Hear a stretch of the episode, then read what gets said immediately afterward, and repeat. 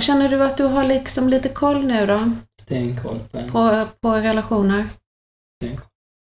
Det är ju någonting. Om man tänker, om man tänker så här logiskt varför relationer är så viktigt. Om vi nu skulle rikta in oss mot de som möter människor, alltså på blivande socionomer. Hade man förstått vilken skillnad det blir Ja. Om man får reda på det rätt tidigt, att det där är det viktigaste jobbet du har att göra. Det är att skapa en relation. Ja. Det är liksom det primära, det andra är sekundärt. Om man hade lärt sig redan det. Tänker även lära ut varför en relation är viktig. För jag Mm. tror inte många riktigt förstår det. Mm. Alltså för att många kommer ju från trasiga hem. Mm. Som inte har haft det hemifrån. Liksom. Mm. Alltså varför relationer är viktiga. Mm. Så, Ska vi börja?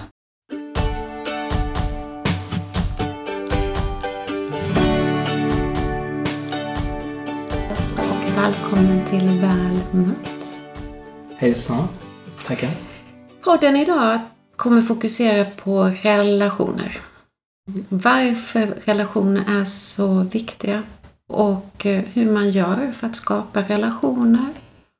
Och eh, ja, men vad som krävs av dig då som har dina diagnoser att skapa en relation men också för mig som står vid sidan av att skapa en relation. Så det är ju dubbelt och hur du gör när du skapar relation med dem du möter i ditt arbete som boendestödjare. Mm. För att spola tillbaka lite, lite kort om dig. Mm. Mattias Johansson, jobbar som boendestödjare. Mm. Har, ja, har um, NPF, dubbeldiagnoser, autism, ADHD. Har väl, ja, blivit, eller har, har jag blivit påverkad av det i något så här ändamål hela livet. Ja, vad tänker du om relationer? Varför de är så viktiga? Nej men, det är ju ganska så avgörande för att få ett bra, lyckligt liv i stort. Att kunna hålla fungerande och ha fungerande relationer. Så det är ju väldigt viktigt. Om man inte vill bli ensam liksom. Mm. Jag kommer ihåg första gången jag hörde den meningen att om man nu tänker mot socialtjänsten att det finns ingen behandling som är viktigare än relationen. Eh, så gick den mig lite förbi. Mm. Eh, för jag tänkte inte riktigt på vad den betyder. Idag förstår jag ju till 100% vad den betyder, Mm. för så är det ju. Mm. Eh, Du kan ju genomgå vilken behandlingsmodell som helst. Men hittar du inte tillit till personalen och känner att du har någon att vila mot så spelar du ingen roll. Nej. Och detsamma gäller ju för en elev i skolan. Finns det inte personal där du har en relation med så funkar det ju inte. Nej. Nej, man behöver ju det. Alltså bli sedd, bli hörd, bli lyssnad på.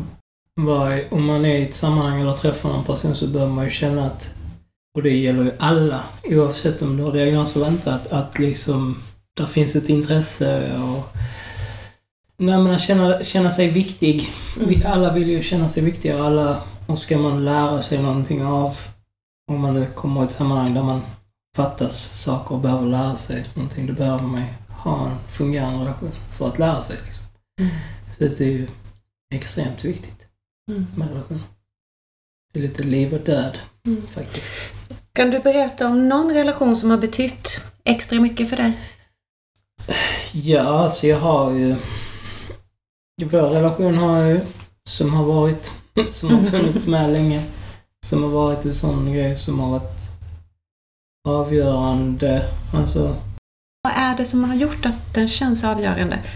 För jag säger inte att inte du är viktig för mig också Nej. såklart. Men Nej. du har ofta använt ordet just avgörande.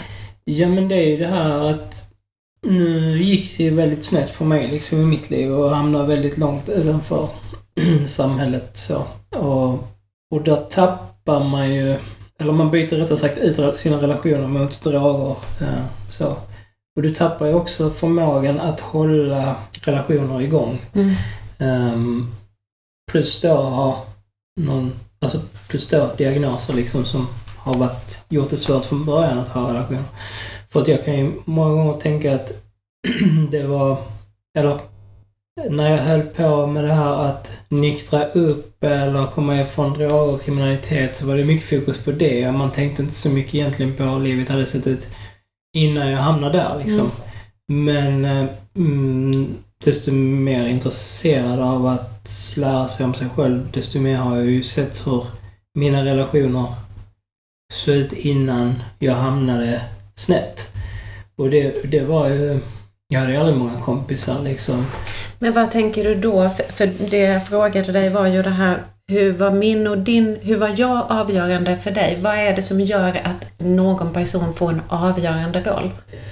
Nej men jag tror att den personen förstår mina behov och inte liksom avfärdar mig på grund av att jag kanske inte hör av mig så ofta eller att jag försvinner iväg ibland. Alltså, och, och det är ju det som gör det så svårt att hålla relationer med människor, för människor hör inte jag av mig så slutar andra höra av sig också. Mm. Men du har ju inte slutat höra av dig, så du har ju funnits där. Och det är ju det som har drivit mig framåt. Hade du bara, ja men nu har inte han av sig, okej, hej då, så. Då hade ju inte, då hade ju inte jag varit där jag är idag till exempel. Så du tänker att ska man ha en relation med någon, just kanske i detta fallet där autismen och ADHD faktiskt är det som gör att du tycker att det är lite jobbigt att hålla igång relationer. Så står man vid sidan av en person med NPF, då är det viktigt att inte ta det personligt. För det kan jag säga, hade jag tagit det personligt att Mattias hör aldrig av sig, ja men då hade inte vi haft en, en relation Nej, idag. Vi hade inte umgåtts. Ehm, och sen så inte ge upp. Mm. För det, det kan jag känna, jag, jag håller i, ja men verkligen det här håller i, håller ut. Mm. Mm. Eh, för att eh, jag vet ju hur det funkar. Mm. Så att inte ta det personligt och hålla i. Ja. Och inte förvänta sig att det ska vara alltid varannan gång eller nu har jag minsann hört av mig, nu är det Mattias tur. Mm. För det är inte så det funkar. Nej, nej, nej. Nej. Och, och, och sådana grejer har jag, alltså det har man, alltså jag, desto mer man lär sig om sig själv, desto mer uppmärksam på sådana grejer blir jag. För att jag har ju nu liksom mer vuxen ålder och så, här, så har jag ju mer fått de relationerna som är viktiga för mig har jag ju, nu förstår ju du, men jag har ju vänner som inte förstår. Mm. Där jag har, där jag, får, jag får ju dåligt samvete för att jag vet ju hur jag är liksom. Eh, och då har jag ju liksom försökt förklara att det är inte som att jag inte bryr mig för att jag inte ringer dig eller så här, utan det, det handlar inte om det överhuvudtaget utan det är bara Ja men det är, det, det är mina di- diagnoser alltså, Mm. som gör att jag inte lyft, Alltså jag tänker jättemycket på mina vänner liksom. De, de betyder jättemycket för mig så det är inte Så det är inte Men det kräver energi. Det kräver och det är liksom inget naturligt. Nej. Och det är väl det som är skillnaden. Det är inget naturligt och det kräver energi. Mm. Så, så när du umgås så hamnar det, jag ska inte säga på minuskontot, för det, behöver det, det kan ju bli på pluskontot också. Mm. Ja. Men initialt så tar det mer energi. Mm. Många som umgås får ju energi. Ja. Mm. Ja. Det är kanske färre relationer som ger mig energi än vad det är kanske för gemene man. Det är väl därför man är så selektiv. Alltså, alltså det är ett problem och, det, och, och jobbar man med det Jobba med vad? eh, Alltså om man jobbar med till exempel missbruk eller NPF eller skolan så, så måste man ju för, förstå den biten. Mm. att om du ska jobba med till exempel barn som har NPF, att, att kanske det är svårt att liksom lägga över det på någon som har diagnoser. Att, ja men nu är inte du drivande så inte, så inte jag heller drivande Mm. liksom. Då skiter vi i det, men det är ju inte riktigt så. Då, då förlorar man ju den personen. Så om man jobbar med någon som är i skola eller någon, en klient inom socialtjänsten eller någon annanstans eller patient med NPF. Mm.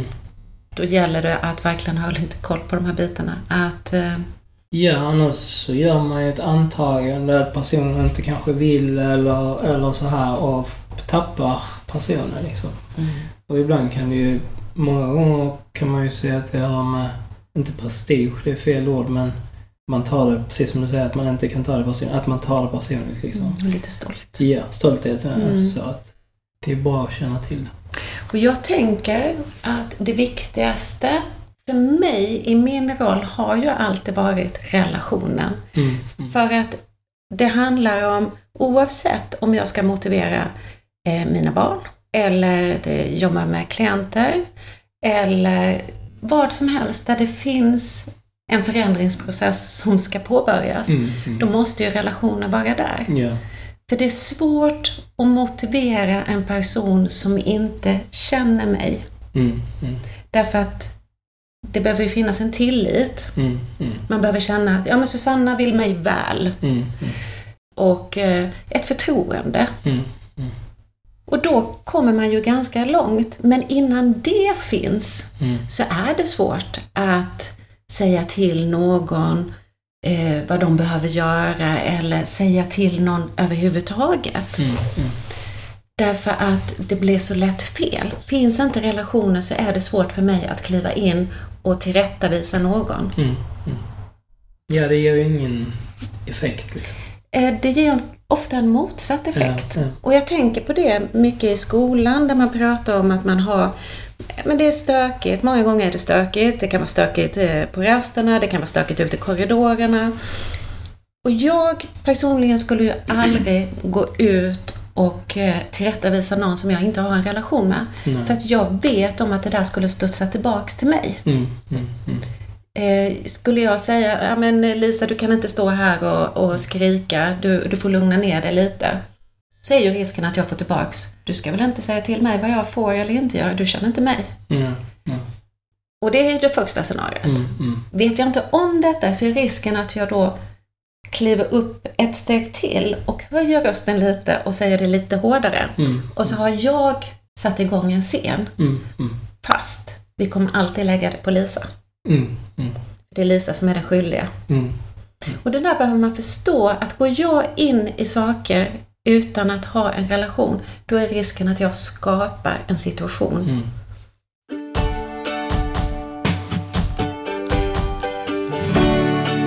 Och det tänker jag också är många gånger skolans problem, att eh, när man har barn med problematisk skolfrånvaro, Mm, mm, vilket är ett stort problem, Mm. det vet ju jag personligen, Mm.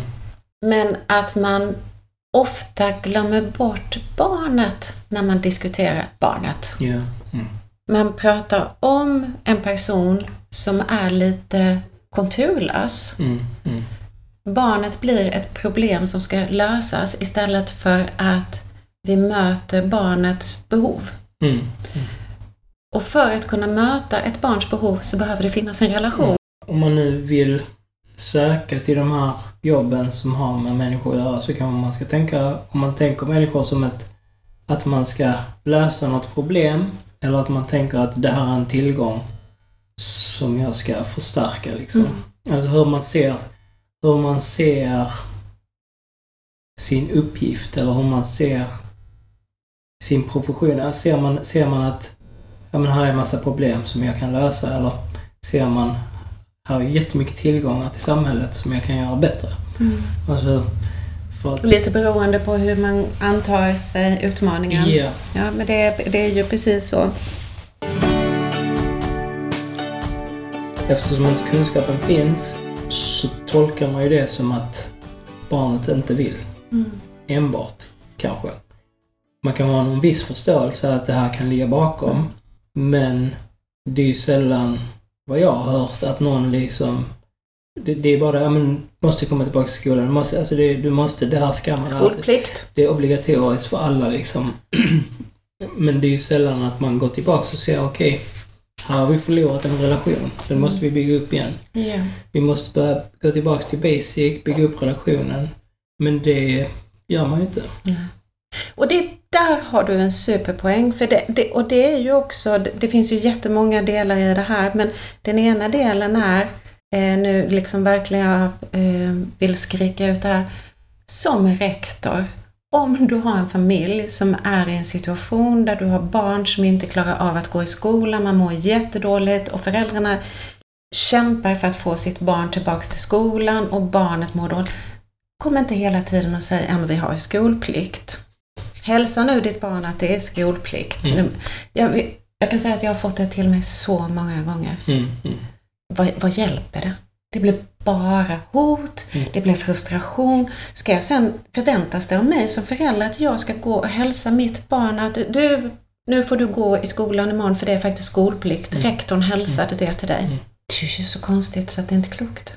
Ja, och då har man ju inte riktigt förstått heller, eller förstått, utan då jobbar man ju utifrån sin lärplan att lära matte, bla bla, alltså de här Ja, grejerna. Men man jobbar ju inte utifrån att, så som jag har förstått tanken med skolan så är det ju att man ska liksom bygga upp, det är inte bara läsa, lära sig läsa och skriva, du ska ju liksom bli, det är där du blir vuxen. Mm. För att kunna hantera ett vuxenliv, Mm. då måste ju de bitarna finnas med. Mm. Du kan ju inte bara titta på att, att sitta med på en mattelektion liksom. Och här har man ju, här har man ju egentligen det första steget som är så viktigt. Hade någon klivit in där, okej, vi pausar skolarbetet, vi pausar allting. Jag kliver in och ser till nu att bygga en relation med ditt barn. Mm. Men den personalen finns ju inte. Nej. Det finns inte personal, det finns inte resurser, det finns inga pengar, det finns ingenting. Nej. Och det är ju där problemet är. Ja. För hade, jag säger det att desto tryggare relationer det finns på skolan, desto fler barn kan gå. Mm. Men det saknas ju de här, ja men det saknas ju personal. Personal, ja. Och Som det- verkligen det- kan, personal som kan då jobba med Lisa som står och bråkar i korridoren, Mm. men också som kan fånga in Kalle som inte riktigt vågar gå in i klassrummet Mm, eller mm. vet vad han ska göra på rasterna Mm. eller för, förstår uppgiften. Kalle som inte vill ha för många, tycker det är jobbigt med många olika lärare som Mm. ska komma in och undervisa. Mm. Alltså det behövs ju på så många plan. Det behövs väldigt mycket. Ja, överallt. Alltså, ja, desto längre tid man är ifrån det, så desto svårare blir det ju att plocka upp det också. Så det är liksom... Och sen så gå- går man ut skolan utan fullständiga betyg och vad säger det Mm, mm, om en person när, när allting är byggt på dina Mm. prestationer? Och så har du misslyckats i att prestera i skolan. Du har inte ens fått dina betyg. mm, Jag kan säga just den här att vända på begreppet. Det är inte du som har misslyckats med skolan utan det är skolan som har misslyckats med dig. mm, mm, Eh, och den hjälper ju ett barn till en viss del. mm, mm. Men fortfarande finns det ju någonstans, ja men varför misslyckades de med mig men inte med alla mina kompisar? Mm. Alltså den ligger ju Ja, där. såklart. Såklart. Resten av livet. Mm. Det är där det börjar gå... Alltså det är där det... Ja, men det är ju skolan liksom. Det Mm. börjar byggas upp. Precis. Och då kan man ju backa. Har man då bra föräldrar hemma som ser det här Mm. och förstår den här relationen och kan bibehålla sin relation med sina barn och förstå deras behov. Mm. Ja, men då är det ju fantastiskt. Kan fortsätta kämpa. Liksom. Kan fortsätta kämpa, stå vid sidan av, få barnet att växa Mm. trots. Trots det. ja. Men om man inte har det, Mm. då är risken att man går en annan väg. Där är kompisarna nedanför. Mm. Roligare liksom. Mm. Vilka kompisar är det? Nej men då hittar du ju de som är i samma situation. Som tycker det är lika jobbigt som dig. Med olika... Som kommer från olika liksom... Ja, dåliga kanske eller inte fattiga så ekonomiskt men där det, där det fattas saker liksom. Där, där det kan vara missbruk i hemmet, det kan vara liksom psykisk, psykisk ohälsa, det kan vara diagnoser, det kan vara vad som helst. Och där träffar du ju alla. Mm. Då, då blir det i din gemenskap. Och där, alltså där känner man ju sig hemma för Mm. första gången. Mm. Och hamnar man där då, då är man farligt ute. Mm. Ja, du vet ju. Mm. För det är liksom mycket enklare att fungera i ett sånt sammanhang där ingen dömer dig. Där det kanske finns någon drog som du kan ta som lindrar, Piggar upp lite. piggar upp eller slappnar av alltså. Mm. Så att, eh, mm.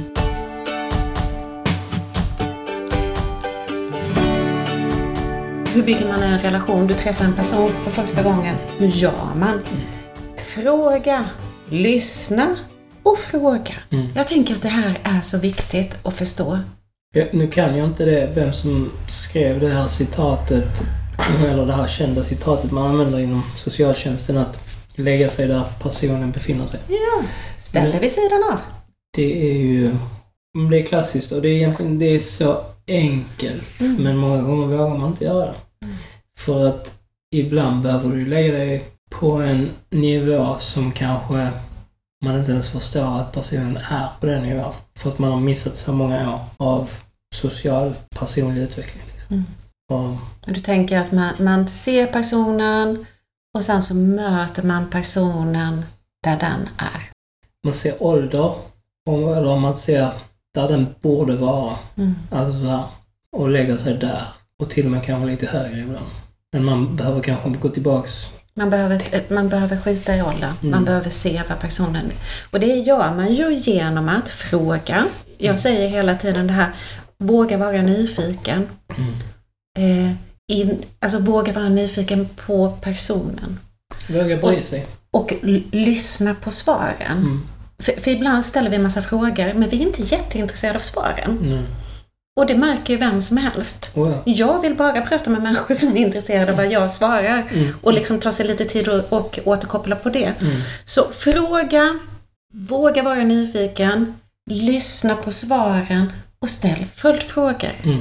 Mm. Och gör det i när det finns tid. Mm. Mm. Ja, exakt. Därför att när vi väl får någon att lägga, eh, öppna upp, Mm. då måste vi ju också stå kvar. Oh, ja. Då kan inte jag säga, vet du vad, kul kul här men eh, vi- får höras en annan dag. Mm. För det är inte så det funkar. Nej. Nej. För där har jag också förlorat en relation. Ja. Den som jag höll på att bygga upp. Mm. Mm. Så tiden är ju superviktig. Att har du inte tid att lyssna på svaret, timing. ställ... timing. Precis. Mm. Har du inte tid att lyssna på svaret, ställ inte Mm. frågan. Mm. Superviktigt. Mm. Ehm, och jag tänker att när man har skapat den relationen, men då kan man ta alla andra steg. Mm. Mm. Då kan man också komma med tips om man har en relation där du vet om att jag vill dig väl. Mm. Mm. Skulle jag komma med tips och, ja men Mattias jag tycker faktiskt att du borde göra så här. Då har jag hoppat över ett steg. Mm. Så grunden måste alltid ligga. Mm. Att man går för långt, att man har dragit någon felaktig slutsats eller någonting sånt. Be om ursäkt. Mm. Mm. Mm. Åh, nu klev jag på här lite för hårt. Jag ber om ursäkt, det var inte meningen. För annars är risken att relationen tar slut Mm. Mm. direkt. Mm. Och jag vet ju det också att många med, med autism ger ju en relation en gång. Mm. Mm. Eller ger en relation en möjlighet, vad säger man? Ja, chans möjlighet. Så. Och funkar det inte då så, Mm. så är risken att eh, det är kört. Ja. Så tålamod, att bygga relation innan man börjar jobba, om man säger. Mm. Och jag säger, men, det här med att be om ursäkt är så viktigt för att jag har, jag har några sådana scenarier där ehm, en mentor gick lite för fort fram med sin elev. Mm. Mm. Eh, de skulle på någon anställningsintervju och de var många i klassen. Det var något sommarjobb av något slag. Och eh, då var de hos arbetsgivaren och så bad arbetsgivaren de här eleverna berätta lite kort om sig själva, vad de gjorde. Mm. Mm. Och många elever berättar ju stort, men en elev ville verkligen inte berätta. För Mm. han tyckte inte den här eh, arbetsgivaren hade med det att göra. Nej. Så han sa ingenting. Nej. Och då säger mentorn, fast eh, du brukar göra det här och det här och det här på fritiden. Eh, det kan du ju berätta om. Och den här eleven tittade på mentorn och sa ingenting. Och sen efteråt så bad han att få byta mentor. Han kunde aldrig mer lita på honom. Nej. Nej. Och det är det här att inte förstå vilket övertramp det blir. Nej. För det fanns ju en anledning till att eleven inte ville berätta. Mm. Mm. Mm. Men när vi jobbar så vill vi ju så himla väl. Vi vill, men jag vet ju, du är ju skitduktig på det här. Mm. Det kan du väl berätta? Man vill väl. Mm. Men det kan bli så galet fel. Oh, ja. Oh, ja. Fast det är välvilja. Oh, ja. Jag vet när min pappa, eh, för, för nu hoppar vi över till nästa steg. Han, han blev sjuk. Sina sista år så var han beroende av hemvården. Och när han skulle komma hem, det, det började egentligen med att när pappa dog, han dog hemma, Mm. Mm. så hämtade jag hans sån här eh, så tog jag upp med de som var med honom i den sista stunden eh, att när man får hemvård så fyller man i någon, någon bok om behoven och ja men det är allting med medicin och Mm, allting. på den så stod hans mellannamn Mm. istället för hans tilltalsnamn. Så det stod Peter. Mm. Peter Penter. Det är ju väldigt kul. Och jag funderade alltid på var, varför har de skrivit det namnet? Och det berättade jag för hon som var med honom där på slutet. Det är så lustigt, så jag, att hans mellannamn står. Undrar varför är det? Så blev hon så, va? Ehm, det är ju jag som har skrivit. Så sprang hon ut och tittade på det. Ja men det gör du. Varför har jag skrivit det? Och så spolade hon tillbaks bandet till det här inskrivningssamtalet, alltså Mm. verkligen i minnet. Då hade hon ringt till pappa. Mm. Hejsan hejsan! Eh, jag heter, jag kommer inte ens ihåg henne Jag heter Anna. Eh, välkommen hit. Jag tänkte bara att vi skulle snacka lite om hur du vill ha det. Och gå igenom lite saker, hur dina behov ser ut och Mm. vem du är och vad du är intresserad av. Eh, vad, hon berättade att vad hon än hade frågat om Mm. så hade han sagt Nej. Nej. ja men tycker du någonting är kul? Nej. Nej. Eh, tittar du på TV? Nej. Läser du någonting? Nej.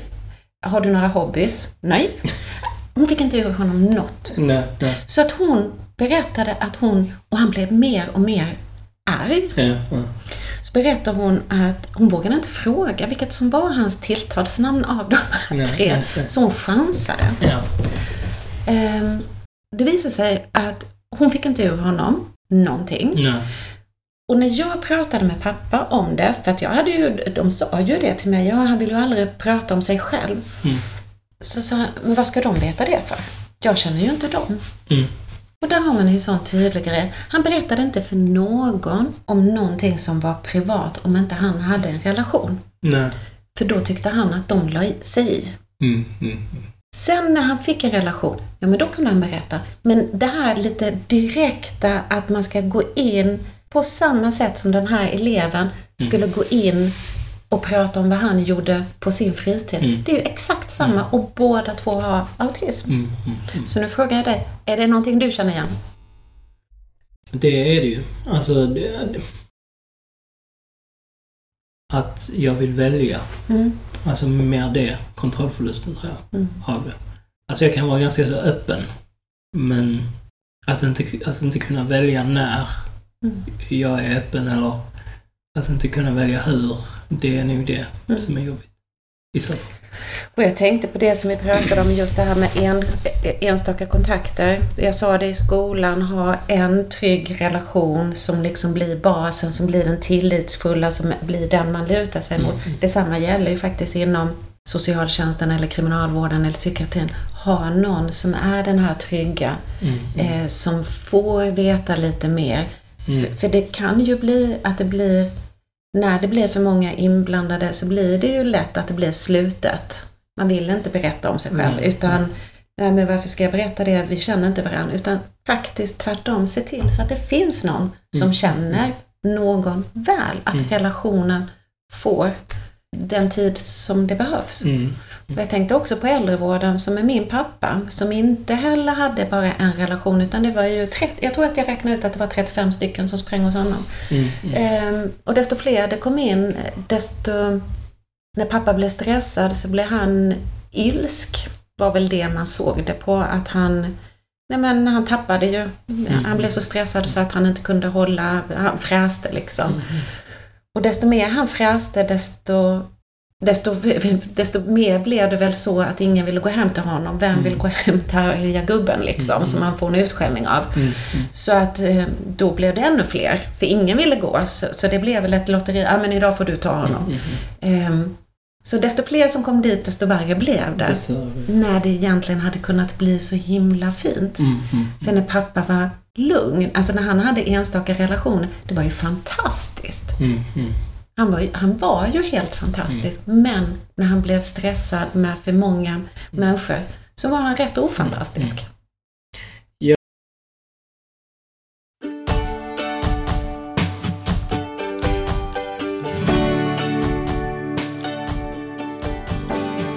Så om man ska göra någon sammanfattning. Eh, relationen är viktig precis var man än befinner sig. Framför allt när man möter människor med autism skulle jag säga. Som har det mer problematiskt att lätt hitta nya Mm.